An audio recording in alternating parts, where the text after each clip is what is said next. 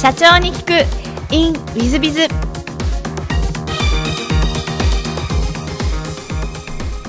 ィズビズの新谷です。先週の続きをお聞きください。それで独立でいらっしゃいますか？結局解雇されちゃったから、はい、それでその親父とおふくろがもう公務員百姓だからベンチャー精神がかけらもないんだよね。怖くて怖くて、でもう取引先にあっちこっち電話かけて、やっとその1件7人の会社が今までの給料でいいよって言って、もう嬉しくてその会社へ就職して、で10ヶ月でその会社の売り上げがその4倍になって、利益がその10倍ぐらい、これで7人の社員が24人になって、これで3年来のその、不良債権を3000何百万回収して、会社としてはバンバンのはずなんだけど、7人の会社のその社長がたまたまなんていうかこう考えすぎストーカーみたいな人なんだよね。でテックの全国一が7人の会社に来るには訳があるだろうとかっていう、これは人をこんなに採用して独立して辞めるつもりだとかっていうふうな、こっちは気が小さくて、いややっと就職できた嬉しくてしょうがないと思ってるのに、やつは独立して辞めるつもりだって歌声のマナコでばっか見てるから、やることなすこと。これで10ヶ月目にある日突然その朝礼が終わった時に、よく透明のダイヤモンドのような切った灰皿のガラスのでかいのはあれでいきなり殴りかかってきたんですね。うちの会社どうするつもりだっていうもんね、何が何だかさっぱりわからなかった。それはその奥さんがそのストーカー男の動きを1ヶ月2ヶ月見てるうちに、だんだん盛り上がってきたなっていうふうなことを感知してるんでね。だから朝礼のためにチラチラ旦那を見てたと思うんだよね。この飛びかかってくるもう直後に奥さんがすぐ後ろから旦那が羽交い締めして、森田さん逃げてとかって、そうか、それで結局その会社クビというふうなことで、10ヶ月で、俺なんかを使ってりゃ本当に忠義だからね、裏切ることはないしいいと思うんだけど、そっちのストーカー的に考えられた日には何にもその無防備だったためにクビになった時に、その不良社員2人をつけてくれて、この2人も連れてけと、犯行ばっかするやつを2人つけて、ここで3人で名古屋のこの会社を東京でやるかというふうなことで、その3人で東京出てきて、これからもう辛いとこあってもみんなで共同で助け合おうよってことで、株式会社共同という名前をつけて独立することになった。なるほど。じゃあ2回解雇ってことですね。本当にまあね、見る目がないっていうか。承知いたしました。ありがとうございます。で、その共同に説明させて、今もその共同さんはあられるんですか？あります。あ、そうですか。じゃあちゃんと脈々と続いていらっしゃる感じでいらっしゃいます。それは給食センターで使うようなコンベヤ式の食器洗浄機の会社だったんですよね。で、その4年が5年か5、6年で関東の給食センターのもう6割ぐらいのシェアになってくると、そうするとそこからのその売り上げっていうのは伸ばすに大変なんでね、親戚だとか長い取引だ、そんなことばっかりだからエネルギーでだんだん売れない。でその名古屋は元のとこだからやめといて、仙台だとか大阪に営業所を出すと、そこの売り上げがダーッと見る。東京だけがもう横ばいで、だんだん赤字になる。こんな風な中で、社員が100人ぐらいまであって、利益が1億6000ぐらいまで上がったんだけど、次の商品が開発してもうまくいかないの。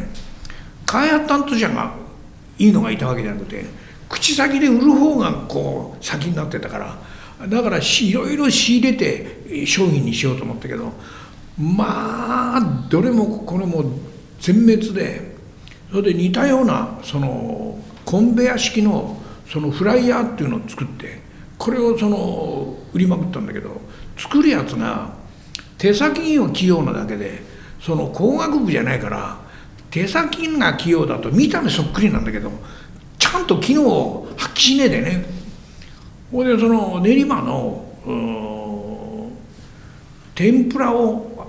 揚げると今の天屋の向こうを張って、そのチェーン本部で10店舗ぐらいのがその機械でやるということで、そこへ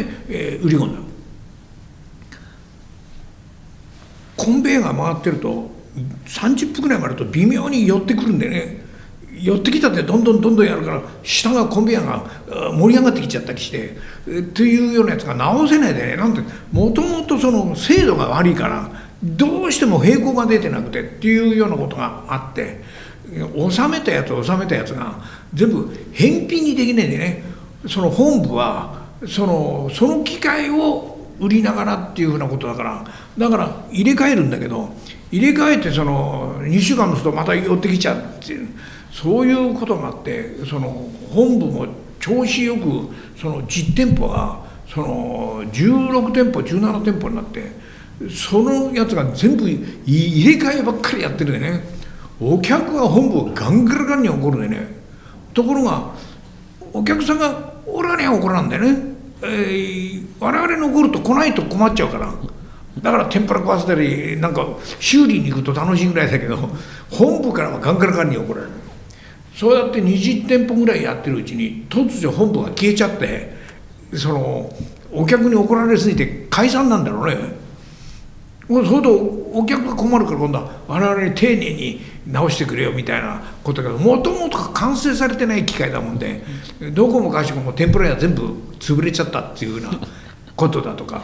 それからその天ぷらっていうのは天ぷら揚げた後に天かすがあるんだけど、それ元の他社の機械はその天ぷらをかすを集めてその寸胴の中に放り込むように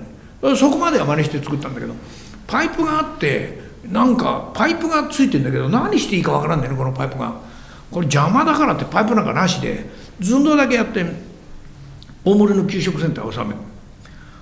ほんだらその分かったのは、天ぷらをその170度で揚げた天かすっていう、ラーメンでもそうだけど豚の背脂みたいなギタギタなやつは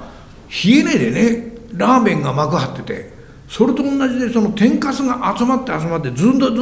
く集まって、それでそのもう給食センターうち帰っちゃった頃、中で自然発火するんでね、最初のパイプは水がポタポタ落ちるようなパイプだけど、何のパイプかわからんからパイプなしでやって、それでその大森の給食センターが火事になって、それでただうまい具合にそこがその火事っつってもちょうどこれより半分ぐらいのところがバーッと燃えたんだけど、その消防を呼ばないでね、これ建築基準法違反だもんで、そこの建物を取り壊しって言われるから、向こうの社長が「森下さん、これはあんまり公にしない方がいいよ、君も警察行かないかんようになるから」って言われるから、こっちはありがたいことで「はいはい」とか言って、結局大して怒られなかったんだけど、大塚のその天ぷら屋はその壁がこれぐらい燃えただけだけど、それは消防署に来るわ警察に来るわで結構連れてかれて、そのえらい目になったとかというようなことで、その作る機会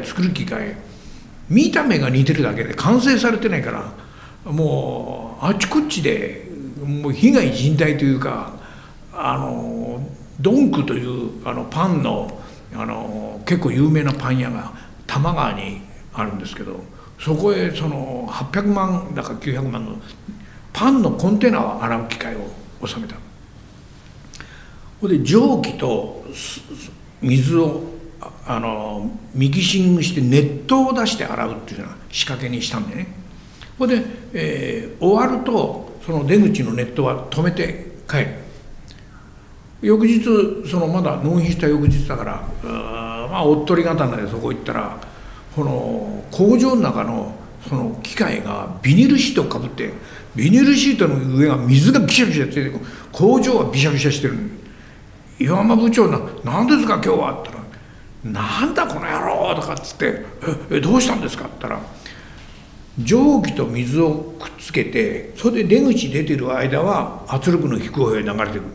ところが出口止めると蒸気の圧力が水の圧力の低い方へ行くと、その工場の天井で見えないところが塩ビのパイプがとこんとこ生えてる。そこがその蒸気で緩くなっちゃって、ここで緩くなったところで水がピシャーピシュー持って、それでその工場中水浸しになって、ここでそのパンの工場が今日休みだったわけ。これで弁償しろとか言ったって、こっちもまあ社員が5人しかいないから、ということで直しようもないでね、もううちの仕事じゃないから。まあ岩田さんが怒って機械の前に「正座してろ!」とかって3人で言って、正座しててこうやることはないからずっと見てると、おばさんたちが、親切なおばさんが「その今日は出荷できないから」って売れ残ったパンかなんか持ってきてくれる。その3人でパンなんかあぐらかって食ってると、そこへ岩田さんが来て「この野郎花見じゃないんだよ!」とかこんな結局その10日間ぐらいずっと正座しちゃパン食っちゃっていうようなことをやって、これで工場はもう2日目か3日目に配管ができるようになったけど、このうちに賠償金を請求して潰れると機械困っちゃうから、怒鳴るばっかりで賠償金の請求がないでね。そういう中でその体得したことは、中小誠意がありそうな中小企業から物買っちゃいけないっていうのが一つとそれから 100% こっちが悪くても一生懸命頼んで集金しなきゃいかんと、こういうふうなことは体得しましたね。なるほどちょっとお聞きしたいことがだんだん時間がどんどん迫ってきまして、それ以外にもなんかいろんな事業に手を出しては失敗を重ねるというふうにプロフィールはお書きいただいてるんですが、はい、小学校の時と割とその企画力は本当に今のお話もそうですがあるんだけども、よく失敗していらっしゃるって、そういうお話というふうにまとめればよろしいでしょうか。いまだにそうでねそうですか。いまだにもう8つ失敗して2つぐらい成功するっていうくらいだから、それをね、今残念なのは、社員に自分がそうやってやってきたんだから、失敗したっていいからやってみろっていうことをやらないんだよね。で、言われたことだってもともとやらないくせに、自分からもやらないでしょ。これが面白くないのなんのって、そこだよね。そうですか。ちょっと森下社長さんみたいな方は珍しいんだと思うんですけども、なんかねちょっと店舗スバスターズの話もぜひお聞きしたいんですが、まあ、店舗スバスターズを1997年に設立されたという話なので、これ設立しようと思ったきっかけというのは何かあられるんですか。結局その食器洗浄機やってる時に、その新しい機械を売ってきた時に、他社でも何でも中古、それを再生して売るっていうようなことで、リサイクル屋はある種メーカーでありながらリサイクルでやってた。で、テレビでその当時浜松の生活倉庫っていう嘘ばかこくやろうが、そのやらせで廃棄物の日に電柱のそばでなんか粉類なんか捨てるみたいな、これはもう1万円で売れますねなんて言って、そういうのをこう見てて、ほいでちょっと乗せてブーッと走ってた車がベンツなんでね、何こっちはその機械作って一生懸命って怒られてばっかりだね。あれはなんて拾ってきたやつってベンツに乗るんじゃ、これはもうリサイクルやらない話にならんっていうことで、その社員に今まで苦労かけたから今度はお前ら楽にすると、リサイクル屋やろうって、当時社員が80人ぐらい、誰もみんな目を合わせないでね、そんなものやるとまたあっちこっちいろんなことやって失敗ばっかりしてる。で、一人手を挙げたやつがあって、安倍君って、お前やってくれるかって、いやもうやめようと思ってるもんで、池上の団地に手伝ってあげますよなんて声があって、まあ、それと頼りにその始めたんだけど、その時にその生活用品の一般のリサイクルじゃなくて、これはもう食器洗浄機で厨房だけだ、厨房のっていうふうなところに絞り込んで、それが97年の3月かそこらにスタートしたと、こういうことですね。なるほど。で、その後たった5年で上場まで行くわけですけども、もともとじゃあ上場は別に目指してたわけじゃないんですか。それはその初期清浄期の時にもう1億何千万の利益が出たし、そのなんとかファンドっていうのを呼んで上場の話をしたぐらいで、上場はもうそっちの会社の時も考えてる。ところがそのスタート時点でもうつまずいて、その500坪の倉庫にその厨房関係のものが集まってこないでね、チラシを入れるとギターかなんか持ってきたり、厨房って書いてあるのになんでギターかなんか別途持ってきたり、そんな何にもなくちゃかっこ悪いからっていう程度のことをやってて、ここで1年間そのもう物は集まらないし、1年でね、新聞とかテレビだとかここら辺にやたら電話かけて、何にも取材に来なくて、もう3ヶ月で金がなくなっちゃうぐらいになった時に、朝日新聞がその仕事もなかったと見えて、桜井さんという浦和の支局の人が取材に来るっていうことになって、その時に物が何にもないからギターしかないから、その10トントラックを2台手分けして、この関東中のその厨房のリサイクルっていうのはなかったですよ。普通のリサイクルの隅っちょに製氷機だったかな、それを借りてきて売り値の半年ぐらいなんだよね、1日借りるだけで。ほんでそのざーっと並ぶだけで何しろ500坪あるから、この500坪に10トントラック2台って言うとこんなもんしかないよね。ほんで持ってくる時は随分集めた、これじゃあと思って中へ入れないで入り口に山盛りにして、それでするとスケスケで見えるから、なんでここのとこ置いたんですかって分かるから、裏へ黒幕をやるとくらぼったくなってこれ見えなくなって、それでその桜井さんに2週間ぐらいしてから「準備できましたからどうぞ」「随分集まってますね」なんて中入ろうと「いや危ないからもう外で、話は」っていうことで、キリンに騙されて、それでそのただし桜井さん力がないから5行ぐらい出ただけなんでね、しかも埼玉版から地方で問い合わせなんか何にも2件ぐらい電話があっただけ。ああ天は我を見放したみたいなじゃなくて、それまでその毎日新聞テレビ雑誌に電話していたそういう連中がその記事を見たんでね、ほんでもうしょっちゅう電話したから店舗すって名前だけは知ってる。おい朝日に出たんだからこれは本物だって思ったと思うんだよね。日経新聞が取材に来てくれて、全国版にこれぐらい出たらまあたまったもんじゃないってぐらい引き合いが来て、それでそこの空いてる500坪が1ヶ月間で全部埋まって、ほいで現場におって引き上げてきたやつ買ってくっていうぐらいな、こういうことになって、その4月目からそのやれるようになってきた。ほいで、もう4月目ぐらいの時に調子に乗ってもう1点出すもう1点出すっていうふうな、そういうふうなことになって、またこれが調子に乗りだからやり始めたらどかどか出そうということで、その波に乗って5年半ぐらいで上場できたということで、戦略は何にもないね。なるほど、承知いたしました。ありがとうございます。今現在の事業もお教えいただきたいんですが、今現在、ペンポバサスさんもやってらっしゃると思うんですが、グループではもう18社で、大きく言ってどんな事業を今はやってらっしゃいますでしょうか。基本的に潰れたところへ行って、それでその持ってかないでってやつは足毛にして持ってきて、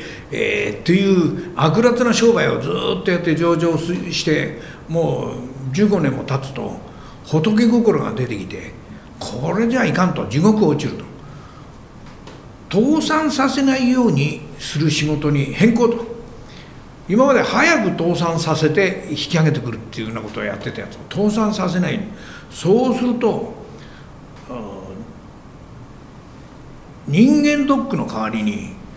店舗ドックっていうようなことで、それで飲食店の診断をして、それでそこに応援をするっていうような、そうすると何を応援するかっていうのをずっとやっていくと、客集めだとか、それからその客単価を上げるだとか、良い仕入れ先を、とにかくその彼らは努力して商売繁盛させるってことは、そうやる人も 3% か 5% みんないい話ないかよだとか、こういう人がほとんどだよね。だからいい話ないかよっていう人に説教垂れてたってしょうがないから、じゃあうちで客集めの応援しますから、で金なんか来てっから、客が来てっからくれりゃいいから、金取らんでもいいだとか、客単価上げるために店内のポップを100枚ぐらいはそれはうちで無料で作ると、それでこれぐらいの売り上げが上がった時にはいくらくれみたいなと、リスクこっち 100% でっていうようなやり方で今集客の仕掛けを作ったりですね、そのポップを無料でやるっていうのを作ったり、それからその携帯をですね、これ格安携帯をソフトバンクで配って、その飲食店のお客さんとその従業員に1000万台配ろうだとか、こういうふうなことでその飲食店を潰さないようにするために客集めだとかいろんな仕掛けをもう無料だとか低コストでその提供して、後でそのもらえるっていうような仕掛けを今盛んにやってるところです。なるほど。大変店舗さん進化していってるというお話でございます。ちょっと違う質問もですね、ぜひさせていただければと思ってるんですが、お好きなことお好きなものでですね、お答えがハーゲンダッツのラムレーズンと百姓とお答えになってらっしゃいまして、ハーゲンダッツのラムレーズンがお好きというのはちょっと可愛らしい面が現れるんですが。いや、それはね、いろいろ食った結果ハーゲンダッツはね、ココナッツがいいってことになったね。そうなんですか。ラムレーズンはココナッツ、ラムレーズンもいいけどココナッツの方がいいね。そうですか、そうですか。で、百姓は今もやってらっしゃるんですか。百姓はそれこそ、この土日もこの春の新茶の季節に合わせて肥料をまいて、それから旗の間をずっとうなって、もう夏になると2週間に1回ずつ1泊2日で、もう遠州中央農協の正組合員だからね。そうですか。もう趣味じゃないですよ。正組合員。じゃあもう仕事が好きなことみたいな感じと一緒でいらっしゃいますね。なるほど。で、座右の銘も聞きますが、なんとかなるというのを座右の銘に選んでいただいてるんですが、これ選ばれた理由は何かございますか。いや、これはもう理由なんか何も、昔からなんとかなると思ってやってきたもんで、ただそんなこと言ったってなんとかならないことなんかいくらだったんだよね。いくらでもあるけど、なんと基本的になんとかなると思っているやつの中に怠け者コースがあるんだよね。怠けててなんとかなるっていうやつもいっぱいいるわけ。これは出身が同じなんだよね、なんとかなるグループで。だけどそれは成功しないよ。なんとかなるっていうのは困った時に助けになるんだよね、そういう観点が。そういうことで最近俺はたくましいっていうか強いっていうのにね、竹のようにしなやかで折れないっていうのと、それから鋼のように剛直で、だからあれはいよいよになるとポッキンと折れる。第三の強いっていうのは俺だな。すぐ折れるんだよね、俺。すぐ折れてすぐへこたれちゃうんだけど、それでしなやかでもなんでもないんだよね。ところが第三の強みっていうのは何かっていうと、枯れたと思ったら春先になると芽が出てくるんだよね。だからすぐ折れちゃうんだけど、すぐ芽が出てくるっていうか、なんていうのか、それが基本的になんとかなるっていうのかなと。なるほど。大変深いお言葉でございますが、最後なんですが、この番組経営者向け、全国の社長様向け、もしくはこれから起業する方向けの番組でございまして、起業社長の成功の秘訣をもしよろしければお教えいただけたらなと思っております。成功の秘訣が分かればとっくに成功してんだけど、失敗の秘訣っていうか、失敗はこうすれば失敗するっていうのは、なんていうのか、怠け者だとかね、続けないやつは企画力があってもうまくいかないんだよね。じゃあ続けると成功するかって、続けてるだけで成功の条件ではあるが、こんなことやったからって成功するわけじゃない。ということで、成功するっていうのは、成功しようと思ってなんとかなることを続けてると、そっちに近づいていくやつの中に成功したやつがあると。だからこれやると成功するってことはなくて、これやると成功する方へ近づくやつの運が良かったやつが成功したと。つまり成功する方向に向かってやることは何でも教えられるけど、成功するのはそれに時の運だとかそういうのがついてないと成功しない。だからそういう何とかやって努力するやつは、あ、今が時流だなと思う時にはそれを見極めてガンガンやった方がいいんじゃないの。なるほど、うん、大変勉強になる言葉ありがとうございます。リスナーの皆様、本日はお忙しい中お聞きいただきまして誠にありがとうございます。ぜひ皆様のご参考にしていただければと思います。森田社長様、ありがとうございました。ご粗末でした。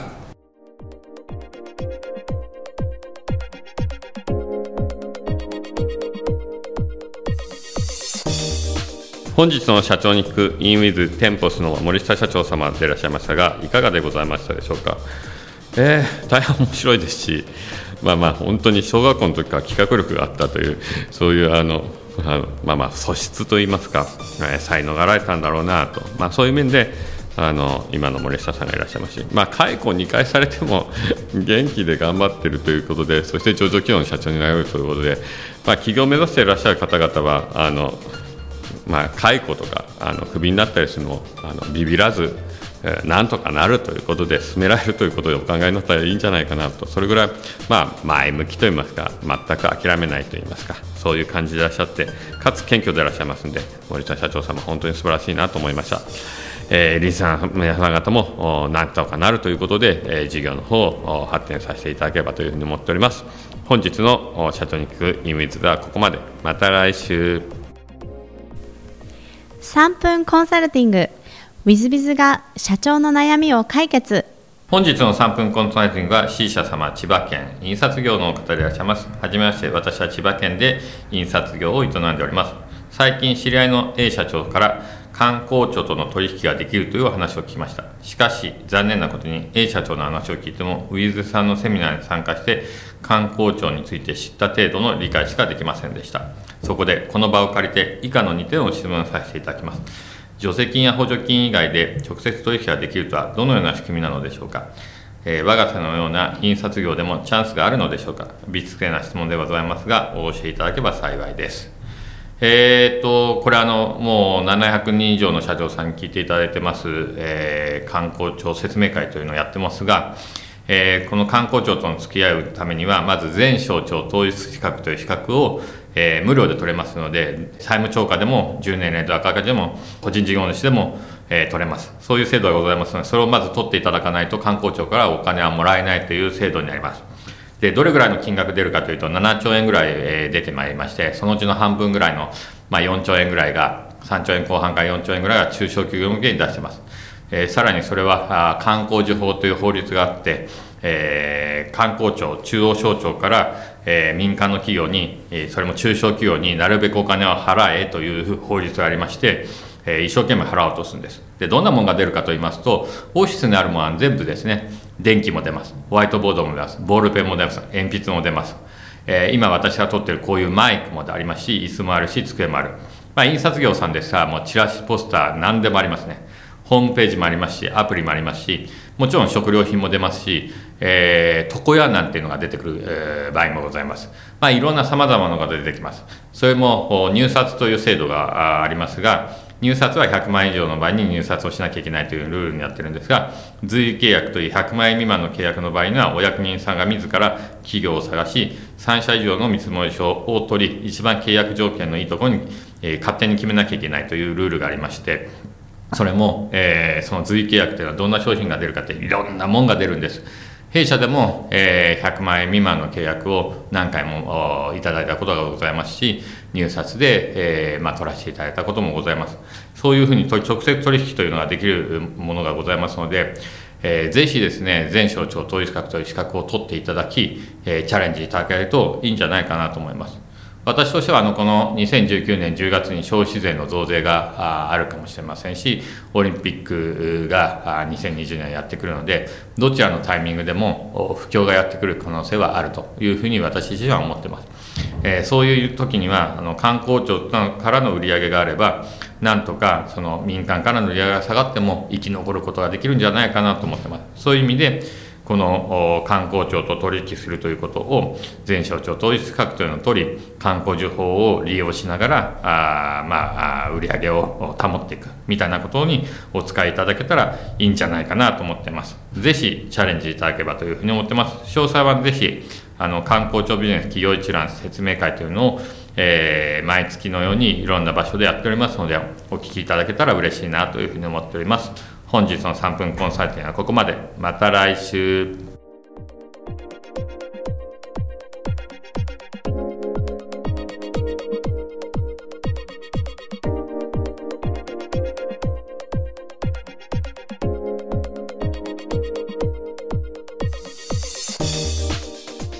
最後までお聞きいただきまして誠にありがとうございました。本日のポッドキャストはここまでになります。また来週お楽しみに。